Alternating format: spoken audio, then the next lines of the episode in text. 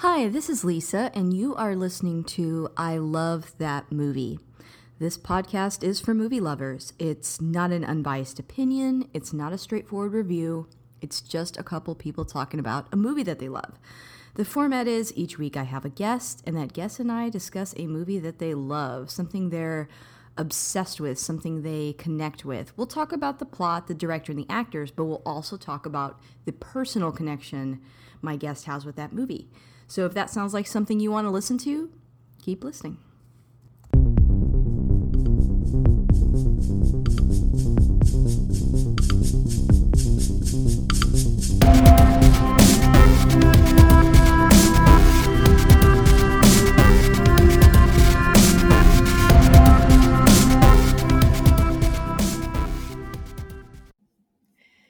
Hey, this is Lisa, and if you want to catch up with me on Twitter, you can find me at ILTM Podcast. I'm also on Instagram at I Love That Movie Podcast. Uh, we also have a Patreon. The show's always free, but if you want to support us on there, you can. That's at patreon.com slash I Love That Movie. Um, and if you sign up, you do get a bonus episode every week just with what else I'm watching because I'm often asked like about new movies and new shows. I am watching those things. I put that on the Patreon. I uh, want to take a moment to thank my top patrons. They are Philip Barker, Michael Cross, and Josh Johnson. Thank you so much for keeping the lights on. Um, and I want to welcome a new patron. Hello, Joshua Green. Shout out to you. Thank you so much for giving to the show. Um, if you like what you hear today, please subscribe and rate the show. It, it does help new listeners find us. I've got a familiar voice on the podcast, a returning guest.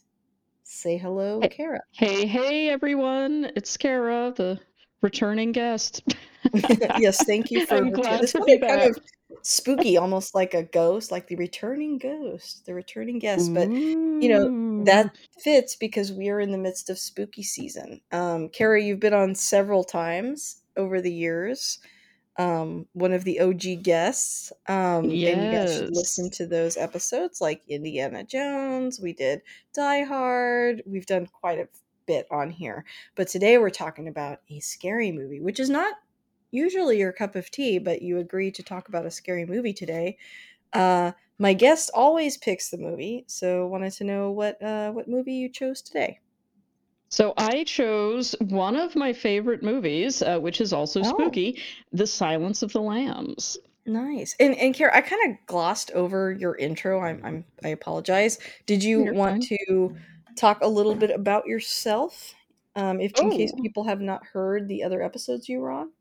Sure, yeah. So uh, let's see. I I have been on the show a few other times, and of course we've been friends since forever, since we were Yep. like in kindergarten. So um, a lot of our movie experiences, I feel like we we saw movies together when we were young. So sometimes we have like inside stuff about them. But um, yeah, I am an anthropologist, currently working as an archaeologist, which is, you know, part of why I love the Indiana Jones films. Actually, I said that backwards. Probably that's happening because of, you know, how much I love the Indiana Jones films.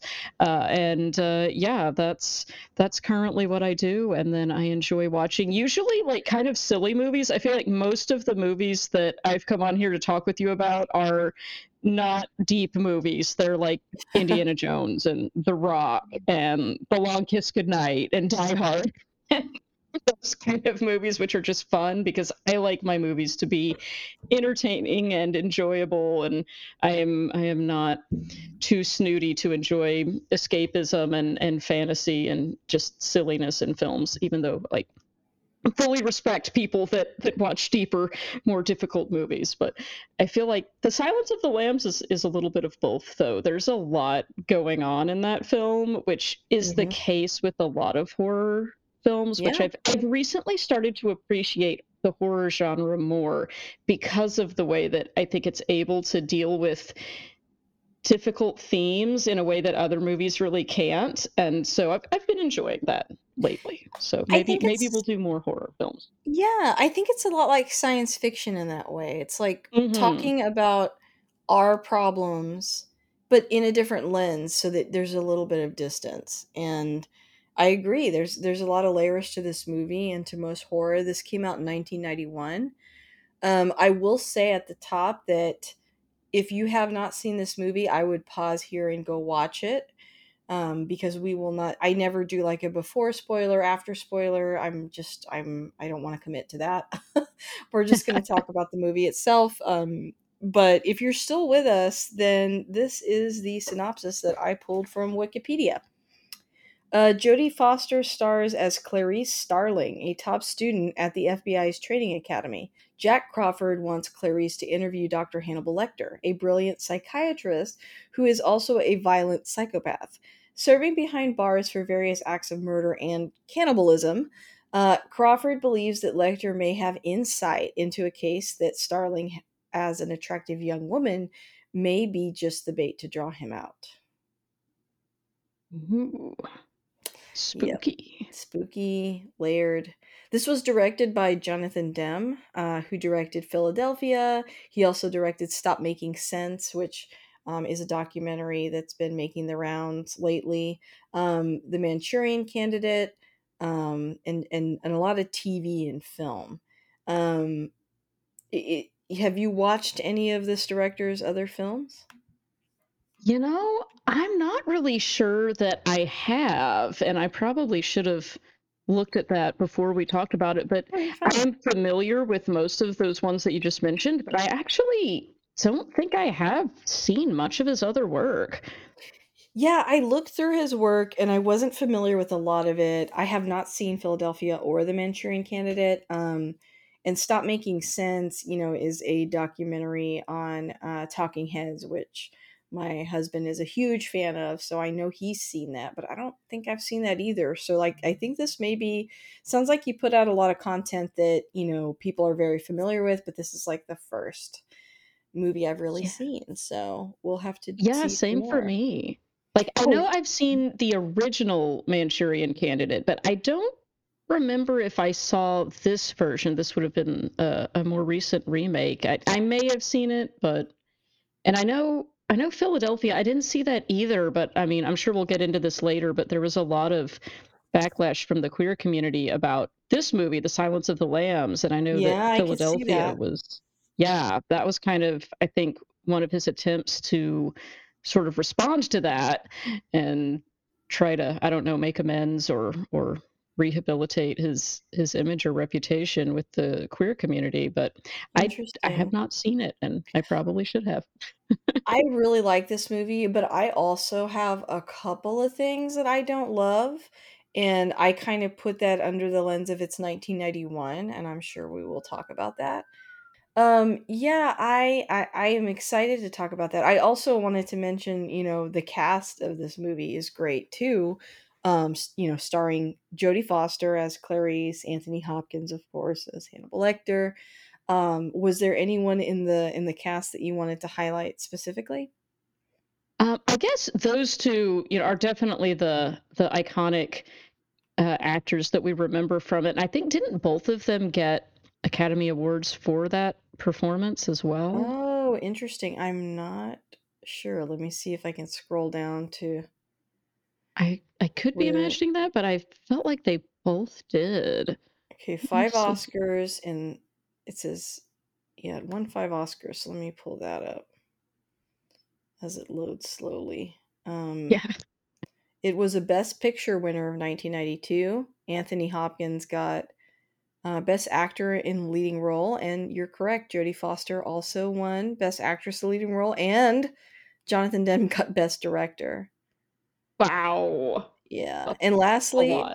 Best uh, 1992 winner of Best Writing also for based Oh, that's right, because it's it, yeah, and the screenplay well, screenplay was adapted from a novel, Oh, okay. which Have you ever read the novel? so I recently found it on Audible and started listening to it. I haven't finished it yet because I was curious when I I actually just realized that it was based on a novel um, didn't even know that. yesterday. I did not know that either. So I thought, oh, I need to read Oh, that. And um, yeah, I I obviously underestimated how long that would take because, as I said, I found out about it yesterday and thought I'll listen to that now. So I'm like, you know, two chapters in. But it it has been interesting so far. The version that I got on Audible had a a foreword or maybe it's like an updated introduction by the author where he was talking about his inspiration for some of the characters being based on a, a time that he he took a trip to interview uh, someone at a a prison or something and kind of how he got inspiration for the characters based on that. And it it's interesting so far. I i have enjoyed the first couple of chapters but i can't really speak on it much further than that but i will uh i will finish it later and uh, maybe update you on a subsequent episode Awesome. That would be that would be great. Um, well, let's talk a little bit then about um, you know, I, I guess you, you mentioned Jodie Foster and Anthony Hopkins, you know, won Oscars.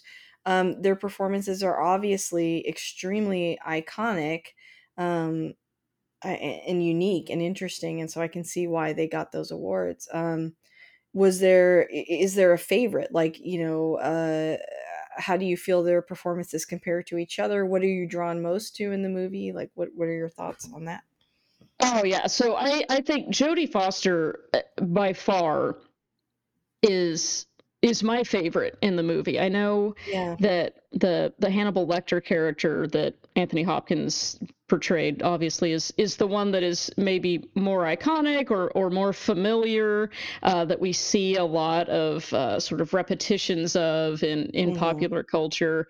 Uh, it's it's very recognizable. Some of his his lines about you know, having an having an old friend for dinner and things like that. he's he's very memorable, but it's kind of like uh, it, it's like people being fascinated with this dressed up vision of the macabre, but actually, um, and, and as interesting as it is, and I don't want to take away from from Anthony Hopkins' portrayal, it was a fantastic job. But I feel like the character of of Clarice and the way Jodie Foster portrays her is a lot more interesting, and of course, she's the hero of the film. In it's more uh, nuanced um in her performance whereas hannibal lecter is almost like i mean like one step away from mustache twirling i mean really but but he's such a great actor that he brings depth to a character that Mm, I don't know has a lot of depth or not. Not really, but but Jodie Foster's character is written, I think, with more depth, and her portrayal of that character, I think, I I would agree, is a little bit more deep. Yeah, I I totally agree with that, the way you said it. Yeah, it's he he did a lot with a character that didn't have as much to them, and that is, uh, yes, uh, Hannibal Lecter is of course a main character in the film, but he's not on screen all that much.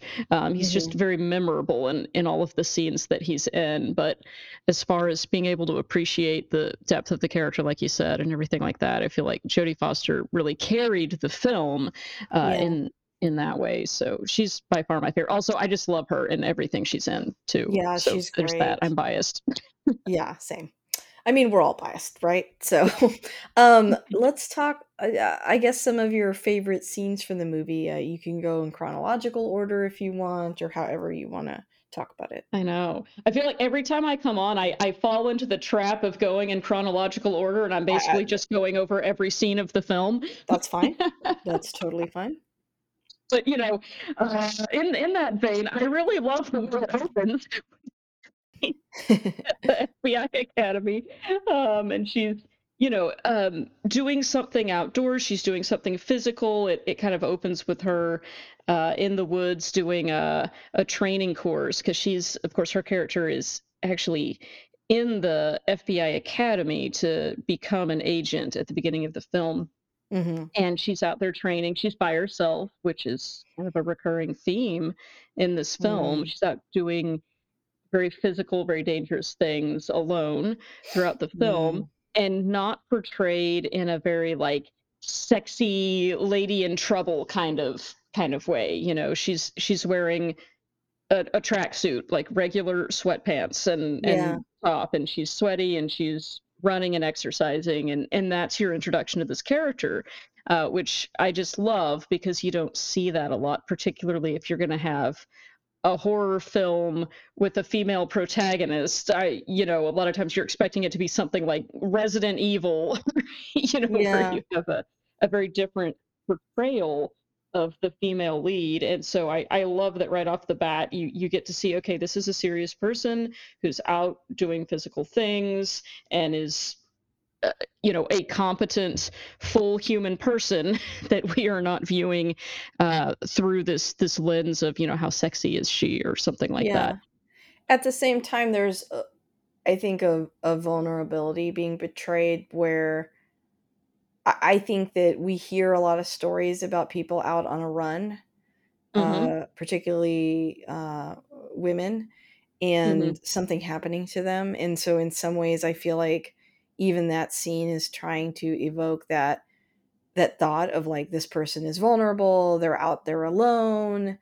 Um, and, and and there's a little bit of me watching this movie that always kind of felt that way about the female character of like I don't know, like, oh, this this girl, this like fragile girl doing all these things. And it's like, I don't know, there's like a weird fascination and viewpoint about that instead of just looking at them as like this person's doing that. It's like you're always looking at it under that weird lens of like, they're all alone and they're so vulnerable. It's like they really, you know, in a lot of horror movies, they portray that with like a woman like taking a shower or going to bed or whatever.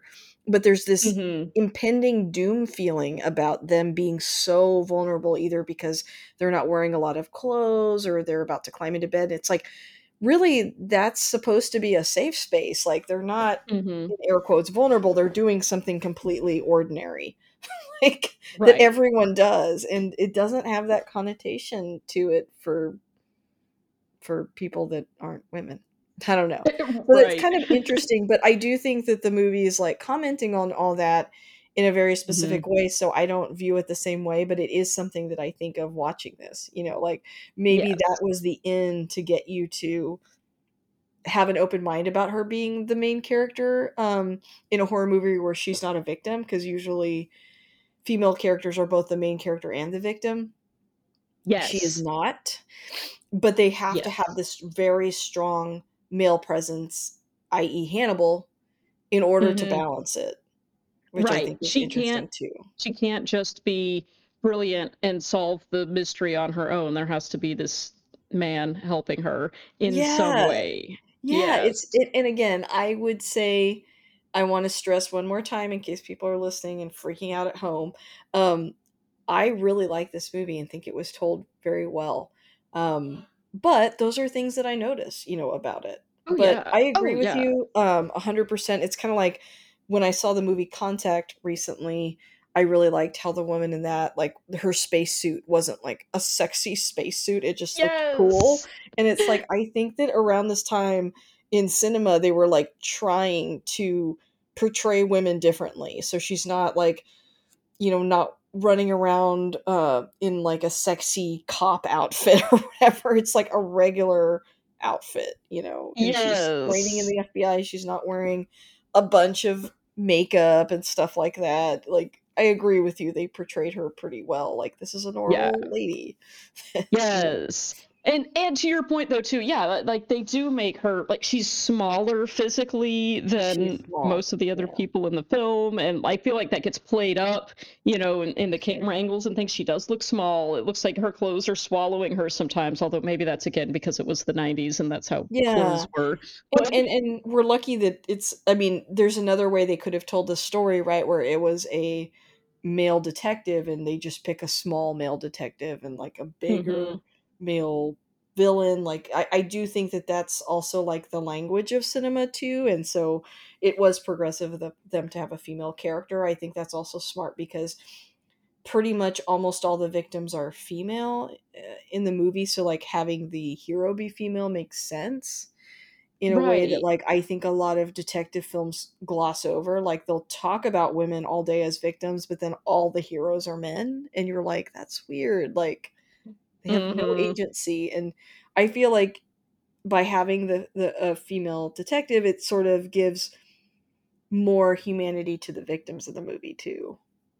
You know? Uh, yes, I agree. And the fact that yes, the in the end, you know, spoiler alert, the the female victim does get rescued by Yeah. Clarice, who is once again by herself in the accidentally, you know, shows up to the house of the killer. And we're kind of Mhm. jumping around here, but that is also No, one of my other okay. favorite scenes. Yeah. and, you know, despite the fact that she is alone, which it, that struck me too, kind of to your point earlier about, you know, why is it always, you know, we're supposed to be afraid that, you know, for this this female character in the horror film, oh no, she's about to get gotten. And it does happen several times in this movie where she's gone by herself to some dangerous situation. But you notice how during the rest of the film, like all of the other law enforcement people that you see are usually in groups or pairs. They're Oh, interesting. they're Well, always with she's others. she's othered in general by being Yeah. female, yeah. Yeah, and she's you don't see like other she has that one other female classmate that's her friend uh in the film, but other than that it's it's all men and and they do kind of make a point of that um at a Mhm. few different times in the movie like there's that that moment where she and her boss the one who originally decided to assign her to the case because he believed in her and and everything um but even he at one point when he takes her to go to speak to the local uh, law enforcement after they discover the body uh, that that has been found that was discarded of the previous victim and it has the the moth in her throat um, when they first arrive you know they walk into the room and it's just this parade of male cops and they're all just leering at her and staring her down and then her boss Mhm. you know makes some comment to basically cater to them saying something like oh you know wait here while we go talk you know we can't say this in front of a woman or something. Uh, and and they're all just standing there salivating over her for a few minutes and then she has that flashback about uh, her father's death uh, and then later takes charge of the situation when they go into the morgue. But she later kind of chastises her boss saying hey those people are looking to you as the big fbi guy to see how to act and you were being sexist and he's like oh yeah. Yeah. And isn't that interesting under the backdrop of this movie is really about male to female violence in a lot of ways and hmm I feel like using, you know, highlighting what's happening to her is is sort of saying like there is a, a bigger picture here of j- than just these crimes like the way that these crimes play out in our society because of the way things are set up. And like in some ways like the male um like you're saying that the the cops are treating her like an object well isn't that hmm what the killer they're after is doing? And you know it's just it's just it's layered. Yes it's like a whole commentary on i guess you could say the male gaze uh, yeah. which it's it's that's really very interesting i've never heard anyone say it that way but you're right like literally his gaze like in yes. Hannibal's gaze too Yes, and it's like I I actually I ended up reading up on this one time. I was um I don't remember how I sort of ended up on this concept, but it I feel like it perfectly applies to this film where it's kind of this this continuous tendency to portray women in films and in real life as objects to be viewed by men and yeah they're usually sexualized they're usually subservient to or only important insofar as they are of interest to the male characters and things like that. And we're always viewing women characters sort of through the gaze of heterosexual men in terms of you know their value being how they are perceived as sexual objects or hmm helpers or something like that.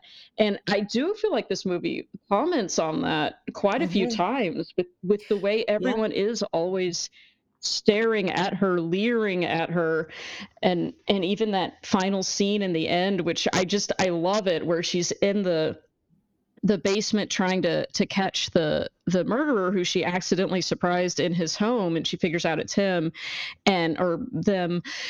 And uh, they're basically stalking her with night vision goggles and and yeah. can see her and the audience can all see her like through through that lens and and she's it completely in the dark and unable to see anything uh, until she realizes uh, she hears the the the gun because he's hmm about to shoot her uh, and and she you know realizes and and ends up obviously shooting him first or them wow. first.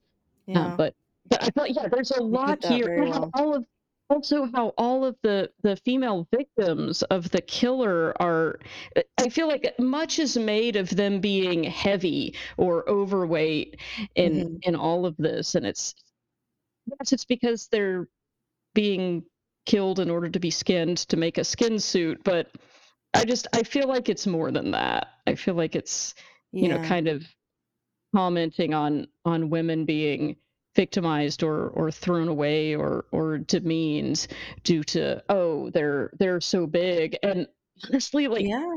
Yeah. it they're, they're not big they're Yeah. regular sized women Well, also, you know, this weird um gendering size um also hmm like you know like oh they're bigger like a man. It's like right. no uh both men and women come in different shapes and sizes and i know you could say yeah. like oh well the, he's trying to fit himself but i do think on top of that there is this idea about like women are a specific size and men are a hmm specific size and like both of those observations are actually not correct like there's a lot of small men and big men and everywhere in between. So like that's not even a thing. Um hmm but yeah, a lot of times in horror movies there's a lot of criticism around especially older horror around the way female victims are portrayed. A lot of times you don't even see their face. Um, you hmm know, we get all excited seeing, oh, they sewed their mouths shut or they cut their head off or whatever.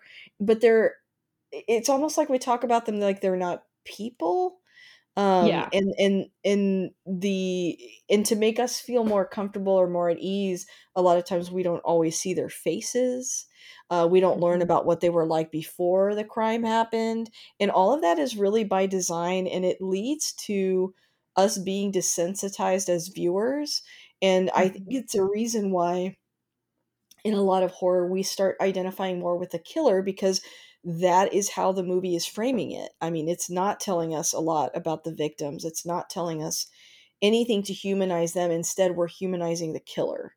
And I think this movie is unique because it doesn't do that because you know we we see a victim throughout the movie that is humanized and then she's saved at the end. You know, again, yes she's not killed and voiceless like some of the victims are, but we see like the way that the female detective responds when she sees the female victims. It's awful for her to see the male cops are not as affected by it. Again, they hmm distance themselves from it. They dehumanize them in some ways, and she doesn't.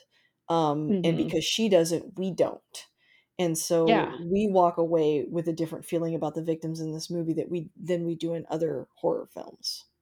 A hundred percent. Yeah, we don't want to see the the victim killed in the end. We want her to get rescued, and she is Mhm. rescued in the end, which is, you know, not always typical of horror films either, because it's not as grotesque and gory as it is. And this is definitely a movie that has a lot of gore, like body gore kind of stuff, but Mhm. it's not like torture porn in that way. Exactly. Yeah. And I Yeah. think, you know, there's a lot of discourse right now around true crime, and a hmm lot of it is around this. It's around the way pop culture and the media have portrayed uh, uh, uh, perpetrators and how we. f- I think sometimes people are like, I'm obsessed with serial killers. They're so interesting. Well, why are you obsessed with them? Why are they so interesting? Because of how they're framed to you. Like, you're hmm not learning about the victims and their families and that kind of stuff. You're only concentrating on the killer and how they kill. And that is because of how a lot the way that it's written, right? Like a lot of movies are written that way. It's not like an accident. That's why you're interested. And then also in media, news articles reporting on certain crimes a certain way, giving killers fun nicknames and you know spending a lot of time well how did they end up this way why are they like that again it is creating interest actually and I think this movie does a good job of like having a very compelling and interesting murderer. In some ways, you could say maybe they make him a little too interesting, a little too smart, but at least it's portraying the victims differently. And I think it talks about you don't walk away from this going like, man, Hannibal Lecter's so cool. I want to be him, you know? Why? Yeah. Because we learn so much about the victims because we identify so much with the with the protagonist who is not him. Um, and so that's why I think this movie is a, a lot more responsible around that kind of subject matter than some other movies might be.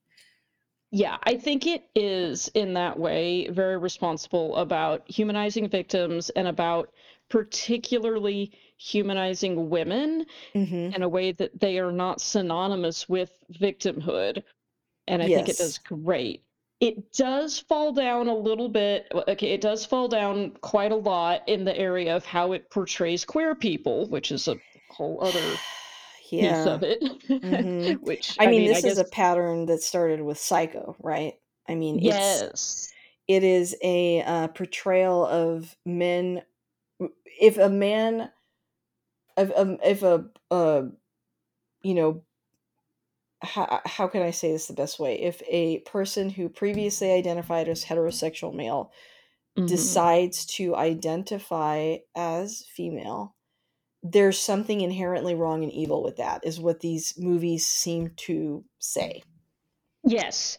And that is then made synonymous with terror and violence and gore and it's not just that there's something evil and wrong with them that, that oh that's not good enough they're also a threat to you they're they're a monster that tears at the fabric of society a Yeah. kind of narrative which is Which uh, is not ironic because who who is committing the majority of these crimes, right? Like, it is not people that fit that demographic at It's all. not, it's Like, not. And they even say it in the film in that in that first scene, or maybe it's the second scene, I can remember one of the scenes where Clarice is trying to interview uh, Hannibal Lecter uh, while he's in that prison. And they I, I feel like the director was trying to address this issue, but just doesn't quite stick the landing.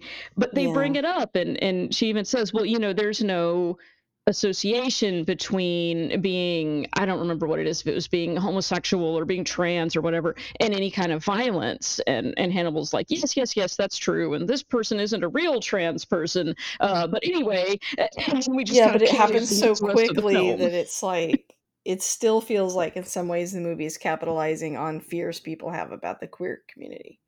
A hundred percent, because this is like in when did this come out? It was like 1991 or 1992, and this is during the time when yeah, people people are being very homophobic publicly during this time period, and now we have a film where someone who is, you know, by by all accounts being portrayed as someone who is transitioning or is is a trans woman. It's it's very unclear, but the the murderer is dressing up in in women's clothing and makeup and dancing around trying to act sexy and saying that the reason for committing these crimes is to make a skin suit out of women so it it, it does seem like it's portraying that as evil and, and violent and kind of synonymous with this this monstrosity uh, be, because capitalizing on people's discomfort with queerness in any way whether it's sexuality or, or gender identity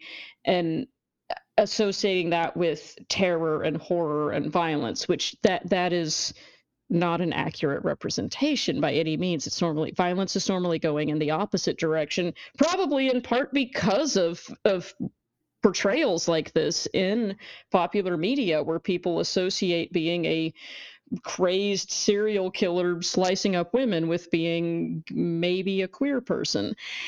So it's it's problematic in a lot of Yeah. ways. I also think if you if you took that aspect out of it, like if if if this wasn't someone who is trans identifying, the act hmm of killing women and making something out of their skin is like the ultimate like saying that they're objects, you know? yes And I think that that's probably more where the director was trying to go with it. I think if he had just not added that layer of like the person wearing it, maybe it would have landed better i would have i been think less so too problematic by a lot. But yeah, I mean, this someone dressing as a woman and that being part of what makes them a monster. Yes. Not to mention it's blaming women for his crimes. But anyway, like, yes. there's just a lot of things that are that don't age well about that. Yeah. Um, But but also, I, like, I so think there's- it's it's good to address because like we want to be clear in saying we do not condone that aspect of this Mm. film, definitely not. but we still want to talk about the film itself. Yeah, yeah, I agree. And and it, it is kind of interesting to see from more of a uh I guess you could say from a sociological perspective how you know the way that we think about what counts as monstrosity uh, is is very contextually dependent. Like it's Yeah, it's not surprising that in 1992 the big villainous scary monstrous thing that was really going to horrify people is someone whose gender and sexuality is in question or in flux or not fully clear. Like that's gonna be that's gonna make a great monster in a time when people are very very concerned and worried and obsessed with that kind of thing so it it kind of shows what was what was being vilified you know maybe at that time what kind of you know social and cultural anxieties were floating around at that time Mhm, that's and still point. are yeah, um, sadly.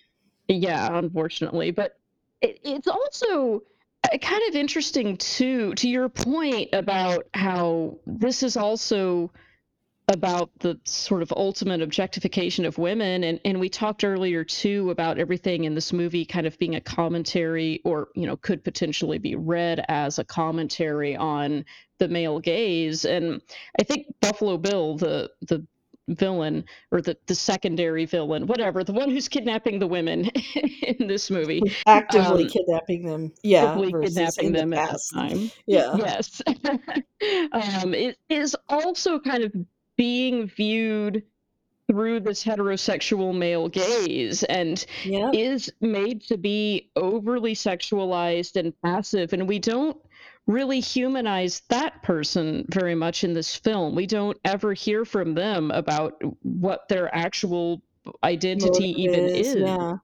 like Mhm. we're never we don't know what their pronouns are you know, which Yeah. I realize that's not necessarily a conversation that was happening in 1991 so much, but we don't hear from this person. They're being viewed kind of through this lens of a scary, terrifying, sexualized object that is confusing and scary, but we're going to watch them dance around nude and kind of enjoy how titillating that is, and then, you know, dispatch them in the end of the film without ever really Yeah. hearing their voice. And obviously they're they're definitely the villain regardless of all that they're murdering people that's not okay But- Yeah. we don't humanize buffalo bill in the way that we do hannibal lecter Yep. and when i was rewatching it i noticed it's kind of interesting that uh, buffalo bill is not the only one who is murdering and skinning his victims in order to wear them as a mask um, Hannibal does that when he's escaping from his prison cell when they're they're Mhm. transferring him somewhere and the way he gets away is by uh, tricking and murdering the the two cops who are guarding him and he escapes by skinning the face off of one of them and, and putting it on himself and disguising himself as the injured officer and then the ambulance takes him away and, and he jumps up and you know kills everyone and gets away but he's done the same monstrous thing that Buffalo Bill is doing, but in his case, he disguised himself as a powerful man, and somehow we're kind of on his side in the end. Like it's Yeah, almost a a good little point. cycle. Like we want him to succeed, but we don't want Buffalo Bill to succeed in in skinning and you know becoming. Uh, a woman or whatever is happening there, which is really just very poorly described, and I think Yeah. However, I do want to highlight that I think Ted Levine, who plays Buffalo Bill, did a good job. And um, he's in a, another horror movie that I like that nobody has ever seen, but I have talked about on this podcast called Banshee Chapter, which I think is Oh. really good still. Um, but he plays in that movie like a kind of like he's very similar to like uh, Johnny Depp's character in Fear and Loathing. It may even be Oh. kind of based on the same person, but he's sort of like a uh, hippie that was possibly ex- well was experimented on by the government. He gets away, and he is forever kind of altered by that, and kind of a mess. And like I don't know, I just really liked his performance in that movie, and I thought it was interesting. And I always forget that he's Buffalo Bill, so I wanted to mention that really quick. That's awesome. I am definitely going to watch that because I agree. I, I actually do think he does a good job, even with the Buffalo Bill role. It's it's a very it. I think it could have been made more interesting had they given him room to flesh out that character more. But they just that's Yeah. not what this movie is about. But I I do think his performance is quite good, uh, and in the the few scenes that we do see him, he's he's riveting to watch, in my opinion, and the way Yeah. that he will slip in between, you know, different kinds of mannerisms that are, you know, masculine coded or feminine coded. It's it's it's very fun to watch, I guess. You Um, uh, you highlighted something too when you were saying that, you know, the scene, the nude scene that he does is it's, you know, meant to be somewhat like stimulating. I never thought about that, but I think you're absolutely right. Like the music and like you see his whole body and like I mean it is sexualizing him or them. yeah, and, Um and he's he's a good looking. choice. He's he's a, a attractive person. Like Yeah, don't yeah, make you're very right.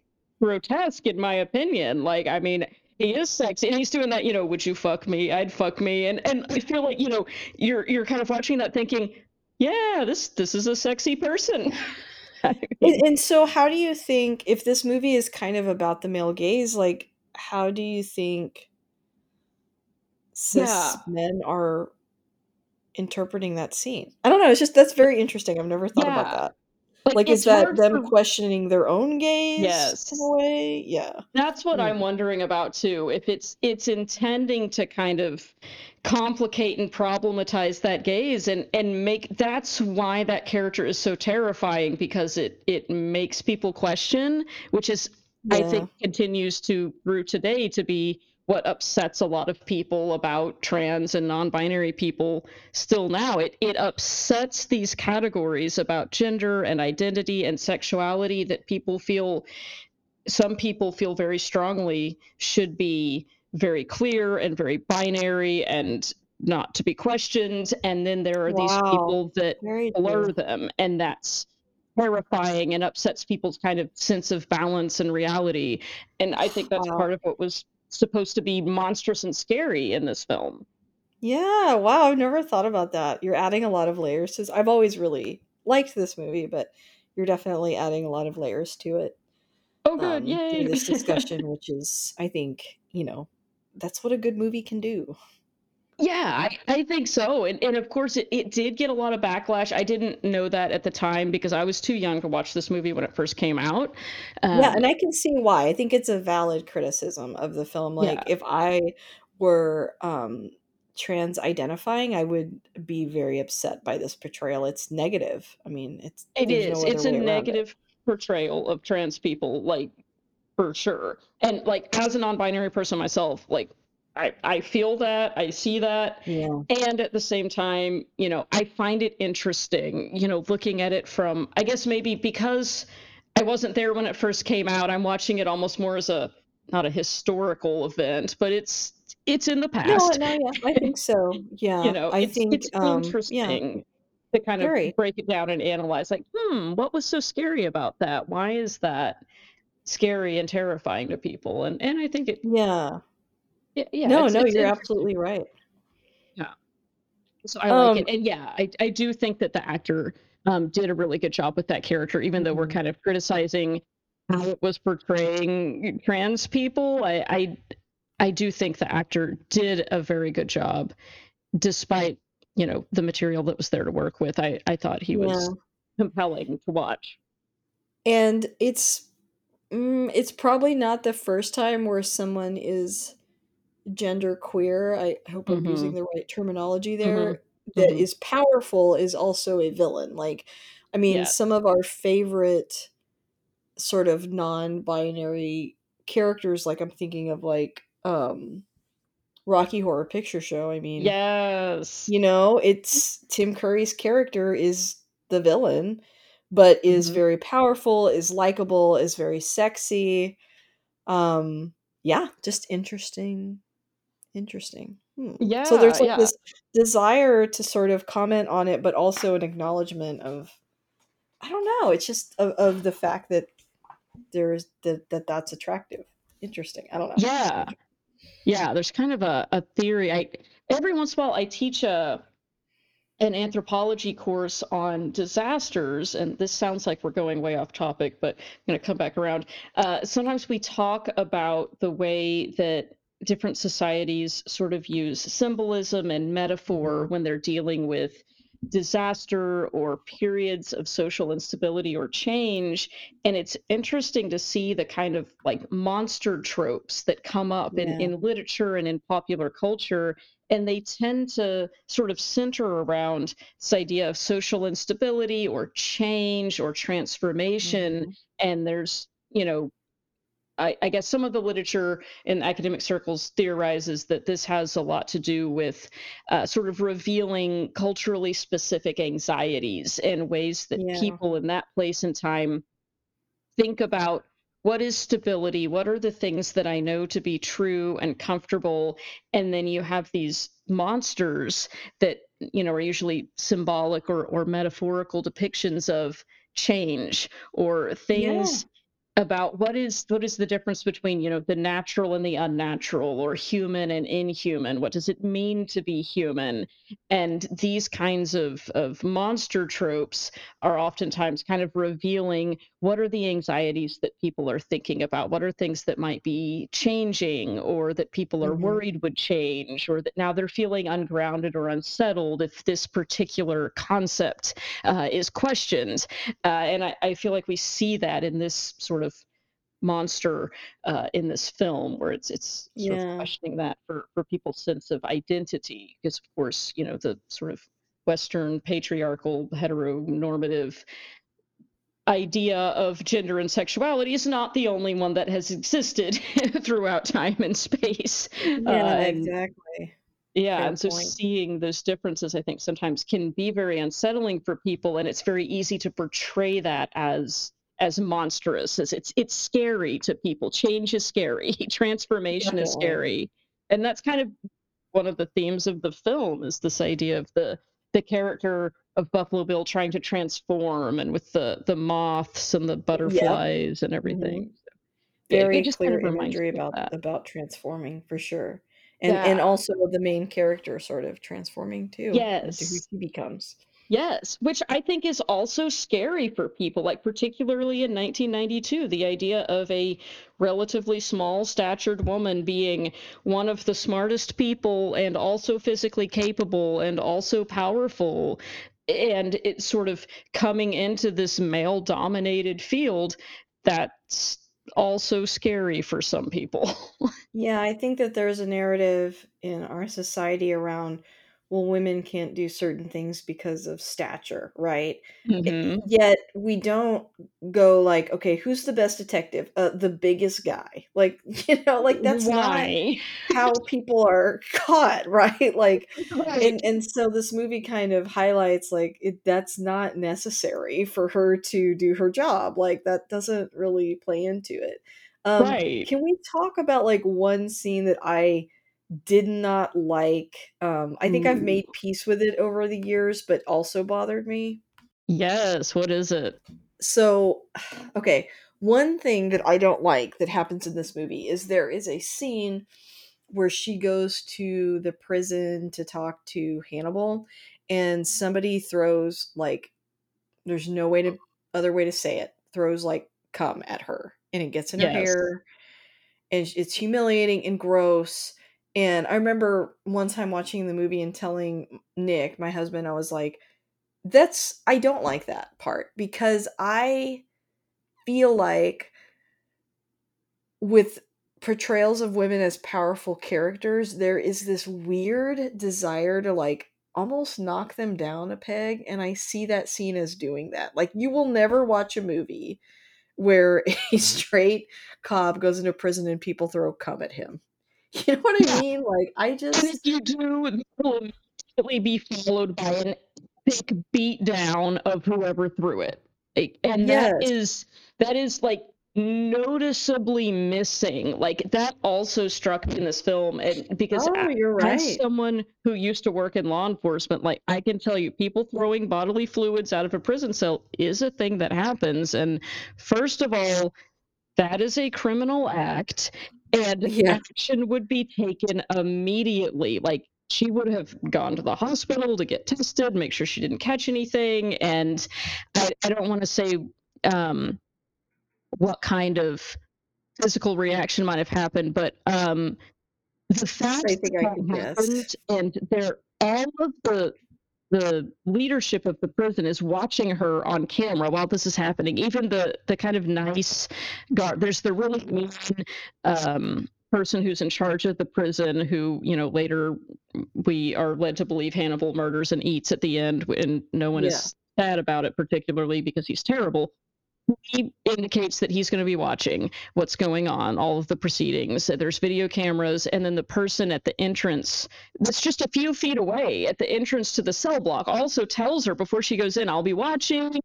And yet what happens? That guy, that prisoner throws jizz on her face, and no one does anything. And Yeah. I don't think that would happen in real life, certainly not had she been a man. But it you you make a good point that it's almost like, "Yeah, let's let's take her down a peg. Remember, you don't have a penis." That's kind of the message. Yeah, and it feels very much, uh, like an attitude of, "Well, you went into that space, what do you expect?" mm-hmm. You know, "Oh, you think it you're so brave? Well, watch this." You know? Yeah. Yeah, and it's a weird it's probably the only also, like, in my opinion, somewhat of a sexualization of her a little Yes. bit too, because I feel like that is, um when we talk about, like, problematic scenes, I think that that is, like, a theme that comes up a lot where we feel a lot of people feel that that subject isn't handled very well. Like, let's say there's a a scene where someone's being assaulted, but the way that it's shot still feels like you're secretly supposed to think that it's sexy somehow, and so, Yeah. like, I don't really like that scene because I do feel like that happens in a lot of movies where, like, if there's a female powerful character, there is this tendency to put a scene like that in there, and Yes. I kinda don't think it's necessary. I mean, it could have been, like I mean, this would be gross too, but it could have been pee or poop or something el I don't know. It just Right. maybe that happens, I don't know, but I felt like it didn't really need to be in the movie, and I just think it's a an opportunity for her to be like, "Ew, oh no," and, like, helpless again. I don't I don't know. It was just that's Yes. probably the only scene that I I mean, obviously, the what we talked about earlier is very problematic, and this isn't as yeah. bad as that, but that's the that's the scene that kinda stood out to me. Yes, I agree, and and she's obviously very, very unsettled by it, like, and As anyone right would be. as anyone would be because that's disgusting, and that's someone Yeah. violating your bodily autonomy and also potentially, you know, putting their bodily fluids onto you, like, this this is all problematic, and just the fact that on the one hand, I I get that, you know, as usual in this film, she's there by herself, she's vulnerable in a way that wouldn't normally happen for Yeah. normal law enforcement officer assignments, and she gets in the situation where this happens, and on the one hand, okay, yeah, she is never in this film really rescued by a man, which is great, but at the same time, there's a glaring absence of men stepping up and doing their fucking job and doing anything Damn. about these attacks that are happening to her. So Very true. Like, they're just stand around and go, "Oh, well," like and that does kind of in some ways I mean, it doesn't reflect reality in law enforcement necessarily, but it does. I don't know. Yeah, it depends. It It depends. definitely is a depiction of, like, what happens certainly outside of it too, like, Yeah, you know, you it's see all these not these videos. There was a lady recently that was, like, hit in the head with a brick, and she, like, in the video looks around and goes, "No one did anything." Mm-hmm. You know? It's like it's exactly that. Yes, it's that kind of thing where eh, people, you know, she it's it's a portrayal of a woman going into a dangerous situation and then something violent happening to her as a result of that.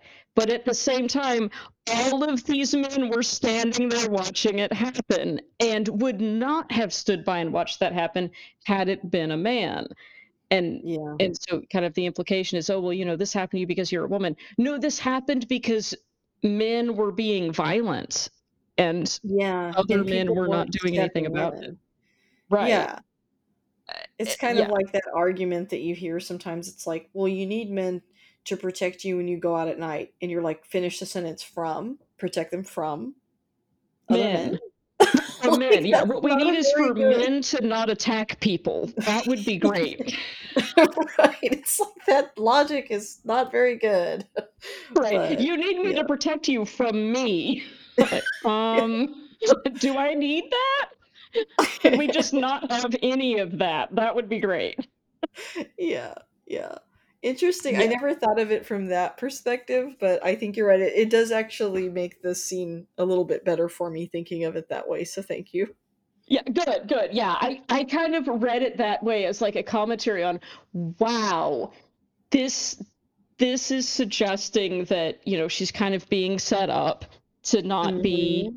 backed up by anyone in a way that wouldn't have happened if she was a man. It's not that she's Yeah. particularly vulnerable because she's a woman. She's being made particularly vulnerable because men aren't doing their job specifically around her in the same way that they would have done had she been a man. Like the Yeah. other male detectives are not going to people's houses alone. Like in that final scene, which again, I love the final scene where she's like in the the killer's house and and the night Mhm. vision goggles. It's an exciting scene. It's a really good suspenseful kind of horror thriller scene, and it's it's fantastic. Uh, but just kind of to your point again, it's it's one of those scenes where you're seeing two different things at the same time. You you think that the SWAT team is going to the killer's house and she's going to knock on the door of uh, some random witness that's unrelated, and then of course uh, what turns out to happen is the SWAT team went to the wrong house and no one's there, and she accidentally went to the house of the killer and, and is then there by herself when she realizes it. But isn't it interesting that she's always getting sent places by herself, but the people who went to actually confront the killer was a team of like 20 men with a bunch of weapons and all this backup and everything. And she's always the one that gets sent on these assignments by herself. So is she vulnerable because she's a woman or she's is she vulnerable because people treated her differently because she's a woman and made her to be vulnerable by not giving her the same respect and courtesy and backup that they give to everyone else? And it's it's the second one. It's that that's the reason. A cynic would say, you know, maybe another reason why she goes alone is so that the character can have their own moment without someone else undercutting it and helping her. Sure, yeah, because it, it would that's that's a good point because it would have been less satisfying if she found the killer and then the SWAT team swooped in and subdued him. Like that's Yeah. not as good as as her being able to do it herself and and demonstrating that yes, I am a woman and yes, I am also a capable human being who is smart and brave and clever and can do things like run up and down stairs and operate a weapon. like Right. I mean, yeah. you know, you make a good point about like you shouldn't really have to have an absence of other genders just to make your point either. So Right. Yeah, like yeah. no one would have thought if it had been a male detective, probably no one would have thought twice about, oh yeah, they they went together, there were two of them and they confronted the killer and then they subdued them. Yay, good for them. Wow, that was very scary and they were brave and did their job. But because she's a woman, if she had had to have help, the narrative would have been, well, she had to have help, even though Right. everyone has to have help. That's how. That's how people are. Yeah. That's the point. But you you don't gender that. It's kind of like you know the the argument of well you know uh, companies that are run by female CEOs tend to fail more. Um, well. What, what might be first of all i don't even know if that is true i've heard someone say that before i, I i'm not even sure that's a true claim. let's say that were true if a business ever fails that has a male CEO, no one goes, well, you know, it didn't have a man running it. It's it's because of his gender. You would assume that. Yeah. It's a woman, all of a sudden this is a gendered issue now because there was a vagina involved. And I'm not sure how that's related to, you know, financial books or or bankruptcy. well, there's also a pattern of um, a company not doing so well, and so the male leader steps down and Yeah. gives it to a female leader, and then it was already going downhill. You know, there's there's just Yes. a lot of things going on. Right. that. They're But- already starting behind the curve, and then when someone throws cum in their face, no one does anything about it. Whereas Damn. very good metaphor. Yeah, Subtle, subtle. Um, so subtle. I'm getting the subtlety, right? yeah. Um what what other scenes in the movie uh have we not discussed yet that you wanted to touch on or or did we? I I you know, turn it over to you. Ooh, good question. Let me think. There are so many good scenes in this movie that I Mm. just I really like. I feel like all of the scenes with Clarice and Hannibal are fantastic because they just they're both such good actors and their chemistry is great. Like all of the ones where they're where they're doing their their their quid pro quo moments where you know he's trying to get into her past and she's trying to get information out of him um they're just it's it's so tense and uh, i i just i really enjoy watching every scene where they're talking with each other you're it's just Mhm. you're paying rapt attention they do such a good job uh, in those those scenes where, where she's visiting him in the jail cell and there's that weird kind of tension of of who's in charge which is again you know kind of Absolutely. That theme of power again in the film where, where he's a prisoner but also he's a predator and but she's smaller and appears always alone and vulnerable but and younger than him and less experienced but also at the same time she's the law enforcement officer and she's interviewing him and she is quite brilliant as well and that that tension and the back and forth between them is is just fantastic uh, in my opinion. It is interesting though that our female leader has to be very young, not Mhm. yet completed her training. I, I feel like that happens a lot in movies where the female character is much younger, yes and Because a lot is if she- made out of that. Yes, because if she were older and experienced and brilliant and capable and accomplished and wasn't in any way vulnerable, that might not be so interesting to people because then people would say, oh, well, that's unrealistic. Women can't be that. That doesn't match my idea of, of how the women are. Yeah, To I, so it's just an cynical, but I think interesting that's it. observation. Yeah, I think. I mean, I think she did a great job. I think they both did, and it's written well. But that is kind of interesting that she's not a seasoned detective. Yeah, she has to be at some sort of disadvantage. Otherwise, you know, Mhm. why would we care? Like, Yeah, she, and maybe it's has a lot because yeah, maybe it's because we wouldn't worry about her as much. It, it wouldn't That's seem true. like she was in danger. You know, I mean, that could be a piece of it. Like, and that is part of the fun with Yeah. a psychological thr- thriller and a horror Oh, film. sure. Like, part of the fun is that you're scared for the person and you're wondering if they're going to get away are they going to solve it or are they going to get gotten by the bad guy or whatever. So, I mean, I, okay, I'll, I'll accept it to some extent. Yeah, yeah, and and I mean, I but I do think there's something to be said for if she were all those other things you mentioned. I do think that at least Hollywood would be like, well, no one wants to see that, you know, Right. and that does no play one wants to see women being respected as competent people. or or above a certain age, especially in the '90s. So yeah, yeah. But I feel like even though, despite all that, and we're doing a lot of critiquing, I I know, I'm sorry. movie- no, no, it's it's good. I, I I always do this. Like, listen, my training is in anthropology. All we do is critique things. It's it's unavoidable. That's fair.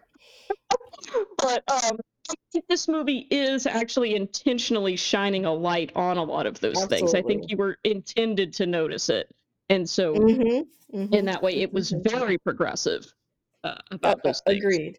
agreed. Yeah. And it's just it's it's a very well made film, and they I, I don't think this channel exists anymore. It it might still be on YouTube, but there was a channel I used to watch called Every Frame a Painting, and I think that they did a whole a whole video on on that scene you were talking about in the prison and Ooh. and you know the different vantage points of the different characters and how power Ooh. dynamics are displayed that way. I, I think it was them that made that video. I saw it a Mm. long time ago. It's interesting. Ooh, that's interesting. I would love to watch that. I'm gonna look it up.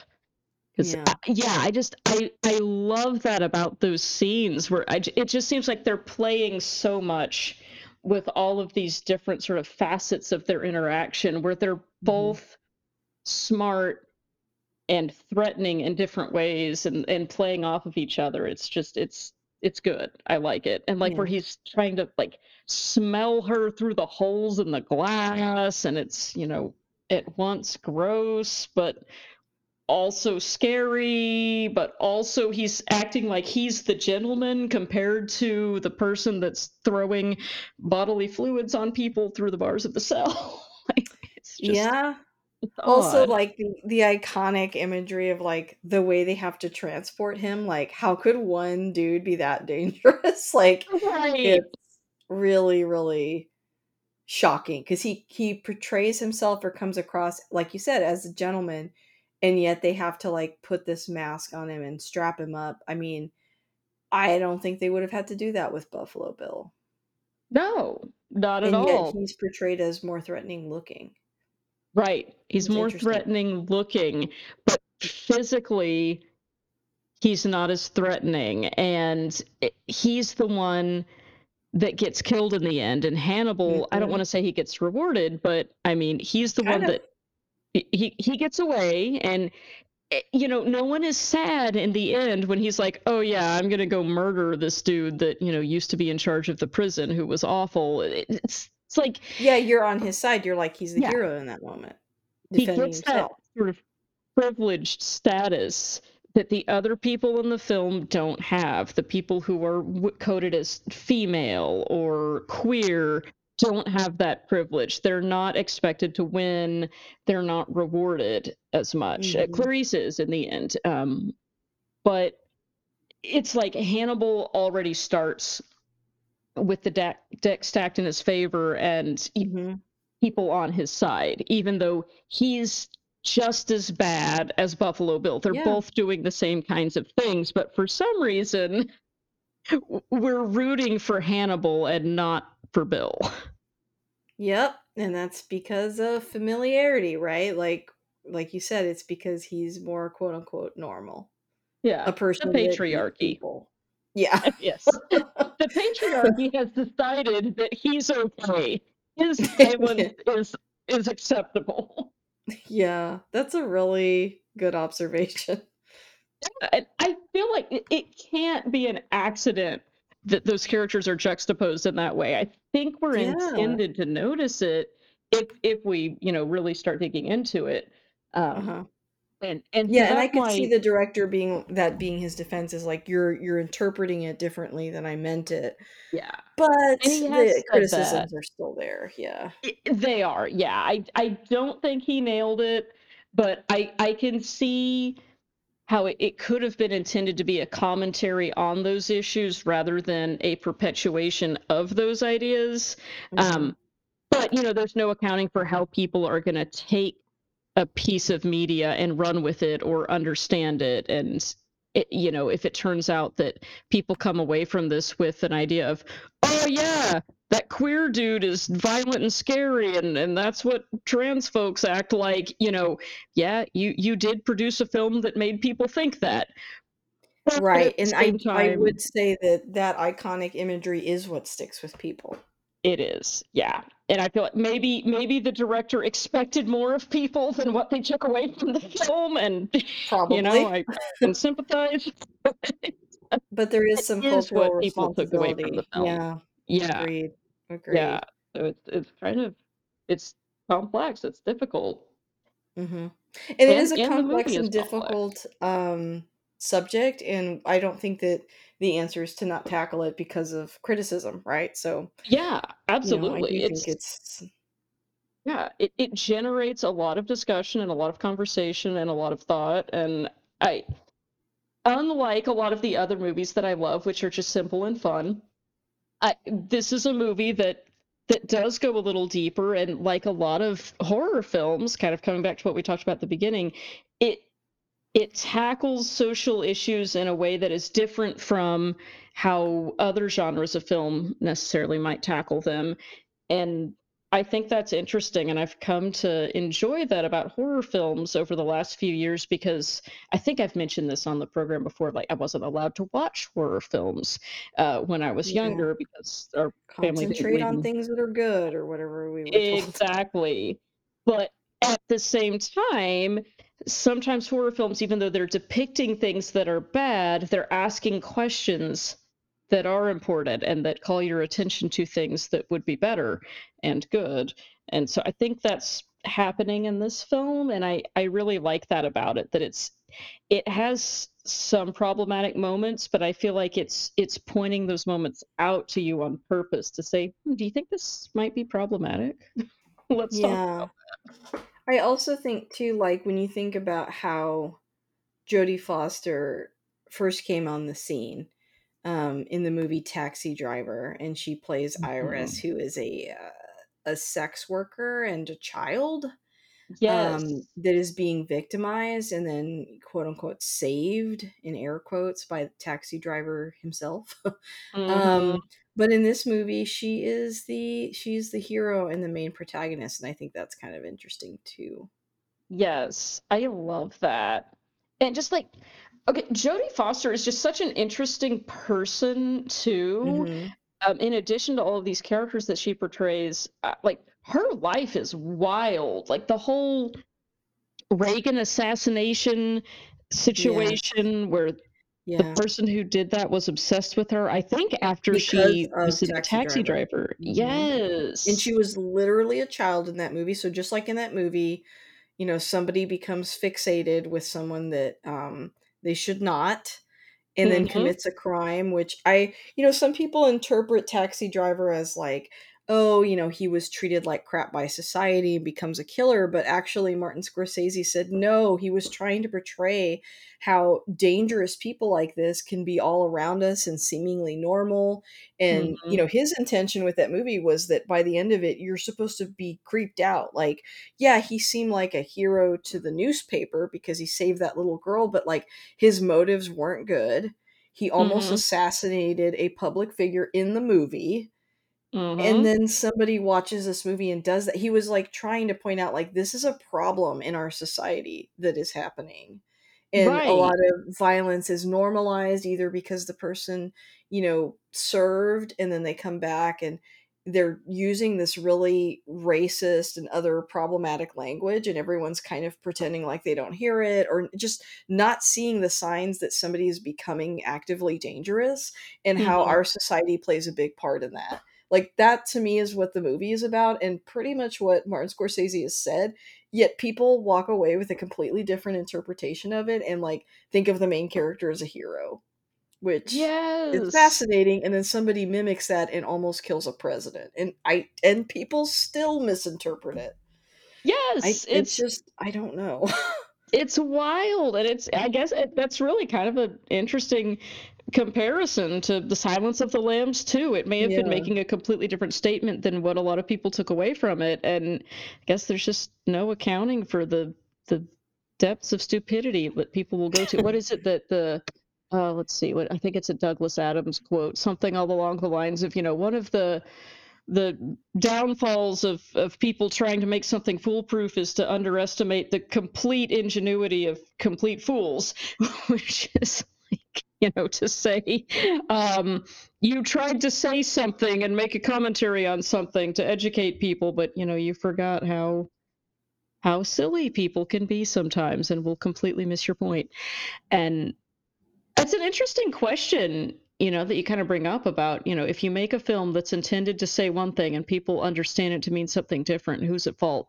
But, hmm, interesting question Yeah. That I have Mhm. no comment on and cannot answer. But that's a really interesting question. Yeah, well, we don't have to have all the answers, so that's okay. we certainly we do don't. Or I don't anyway. I Um, don't either. yeah, I guess. Um, what is there anything else about this movie that we haven't, you know, touched on yet that you wanted to discuss? Ooh, let's see.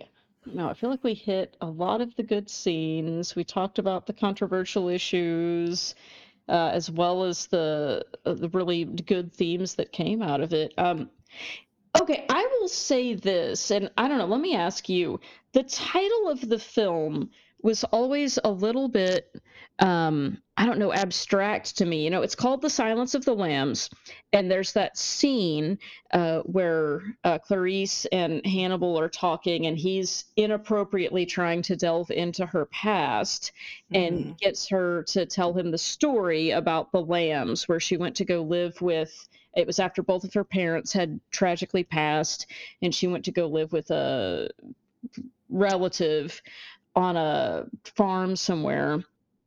And she woke up hearing lambs screaming and she goes to see what's happening and they're being slaughtered and she tried to save one and she takes one and runs away but is ultimately unsuccessful. Uh, and that's kind of the end of the story but then hannibal keeps trying to connect that to her interest in saving the victims from buffalo bill and saying you know well maybe the lambs will stop screaming if you're able to save one of these people. And then that's i guess where we get the title of the film the silence of the lambs. But Mhm. I, that i don't know that that never really fully landed for me. It never made sense to me like that doesn't seem like Well, what her motivation was in the film and i don't know if we're supposed to think that that is her motivation or I that think it is. I think the lambs are women. Um, I think that uh, it's kind of messed up in some ways to be like, oh, saving those helpless little lambs is like saving adult women. But I do think that that's what it's implying. yeah and that that is troubling for me like i just Me never too. That doesn't make sense to me I, I don't But find it that does make analogy to be a sense. good one Yeah, it does make sense if you put women in an, a category that's different from men in your mind of like, uh, they're I don't both know. I do. juvenile and not human in Yeah, in that I mean, a a little bit. I mean, a little bit. I I do think that weird there's something to that. I do too, I and this is this is actually why I got the book, and I haven't finished reading it because I thought maybe there's more nuance to this uh, in the novel that just isn't. They didn't have time to go into in the film, but maybe it's explained better because it seems like for that to be the title of the film, it's an important concept, and the way that it's discussed, like just it doesn't land for me. Like I don't see the analogy and I don't see that as Clarice's motivation. I feel like Hannibal is always like trying to tell her what her motivation is. Like at the beginning, you know, yeah, he's telling he's a her, "Oh, psychiatrist. Yeah. yes." And this is all about like criminal profiling and psychological profiling, which is sort of Mhm. subsequently been debunked as basically pseudoscience, but it, at the time it was being taken seriously. But he's always ascribing these motivations to her, and I don't know if the point is that they were supposed to seem obviously way off, or if maybe they just seem way off to me and I'm not getting it. I I think he was supposed to be nailing her motivation that scene, but I think it's weird that she has to have this experience where she can't save sheep instead of people. Um, Mhm. I, do think that that's a little weird. Like, why couldn't the story have been something like something horrible happened to a woman in her family or something? Instead, it's animals, and then she makes the leaps from animals to people. And I know some people may come at me. I'm not trying to say that animals are not important, but I do think that's a little strange. That she makes just this connection between lambs and people that I, to your point, maybe why it doesn't land for you is because it's not accurate. But if you were if you saw women as almost like so different from you that like you could make the sleep between lambs and women i don't know there's something there I, but i don't i think that that's why if you already can't relate to women as victims so much that it's like they're a different species, then maybe that Yes. analogy makes sense. Yes, yes, exactly. And I'm like, I that doesn't that's not how I view people. Right, like I didn't like save a puppy in a pond and I'm like someday I'm going to save women. Like that's strange. like I don't know. you made that. I don't know. Maybe like it would be fine if you were just thinking, I would like to save anyone who's in danger. Uh, this isn't a gendered activity, but yeah, it just it felt like it was like, oh well, because she's a woman, we have to come up with this weird pathological explanation for why she feels particularly compelled to enter into this field of work whereas no such expectation is placed on any of the male detectives no one has I to I- I know. them to I don't explain know. I, I I disagree. Like when you think about like Batman, his um his motivation is his parents were killed. that's true of So they a lot were of you know times real people yeah, they weren't lamps. but, but um but I Uh, do think that there is a tendency especially with like detective stories to give them like this really big motivation as to why they do things to make it more compelling. I just think it's odd that it's lambs. I don't know if that's yeah because women are portrayed as more nurturing and caring in Mhm. general, not just for people, but for animals and everybody. But I can imagine that, like, like I said, I know I mention heroes a lot, but um, it would have less weight to it if we were like, Batman became Batman because one time there was a lamb and he saved it, you know, and you'd be like, huh, that's interesting. Why? yes How does and it would almost be being Batman? I don't get it. I've never even thought about be this like before, though. like if that was Batman's origin story, I feel like that would be read as emasculating. yeah.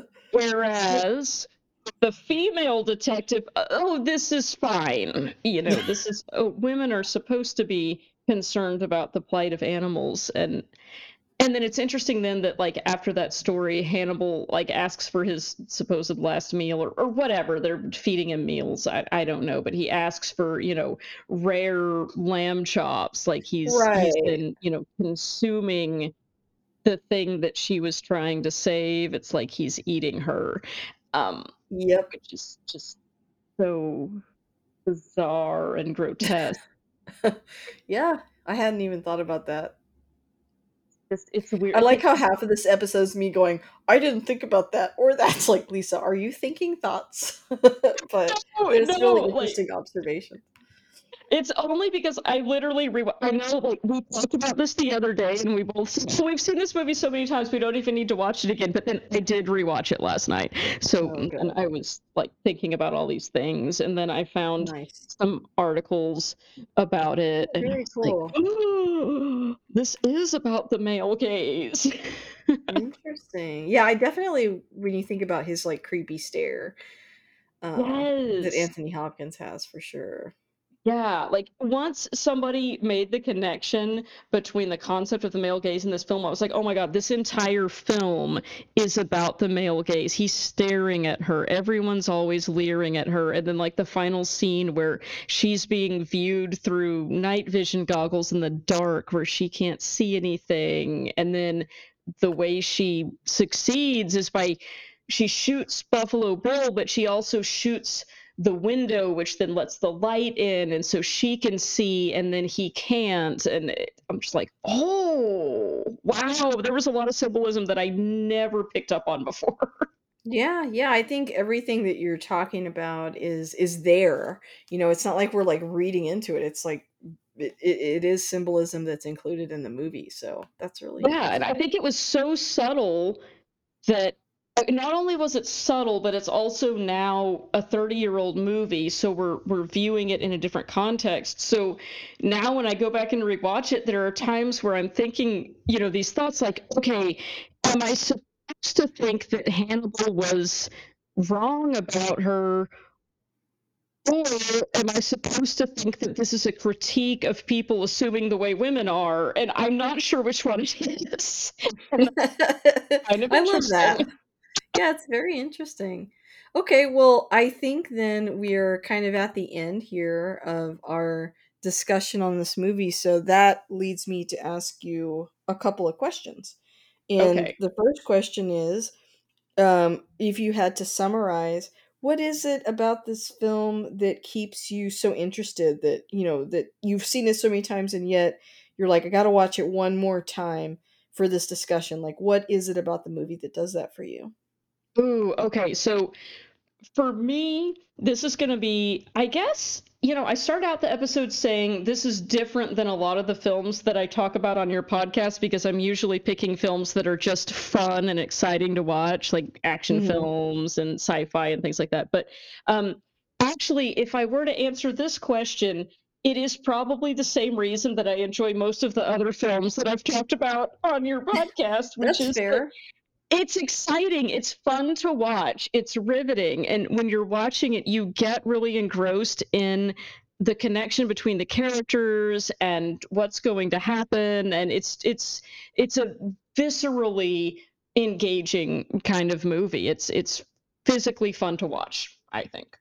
Yes, no, I would agree with that. Um, and if you had to kind of pitch this movie, uh, it may be some of what you just said, but how would you how would you describe this movie to someone who hasn't seen it before?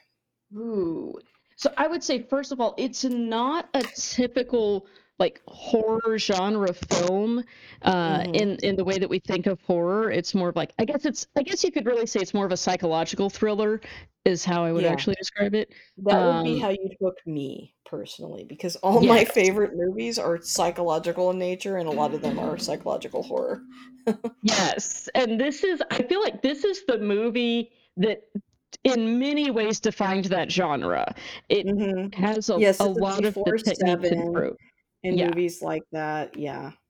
hmm And and before we had like CSI and you know Criminal Minds and all that kind of stuff too. Mhm. Yeah, I think, mm, so many of those shows, uh, were probably inspired by and are drawing on some of the themes and tropes in this film. It it really did a lot, uh, to build that whole genre. I I've even heard, I think, um, it's been said that, like, the character of Scully in the X-Files was, you know, in some ways Oh, kind of even the hair.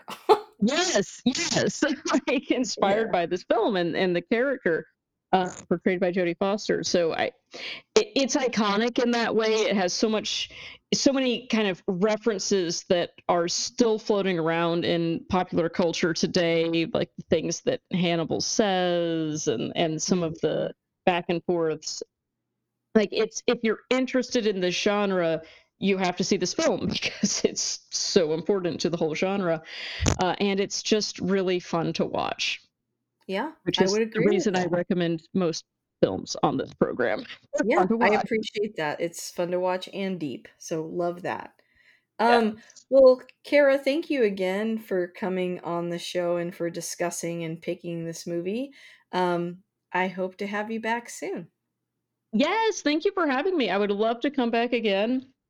And next time I do, remind me, I, I will give a brief uh, review of the book, which I'm going to finish reading Okay. before the next Okay. time.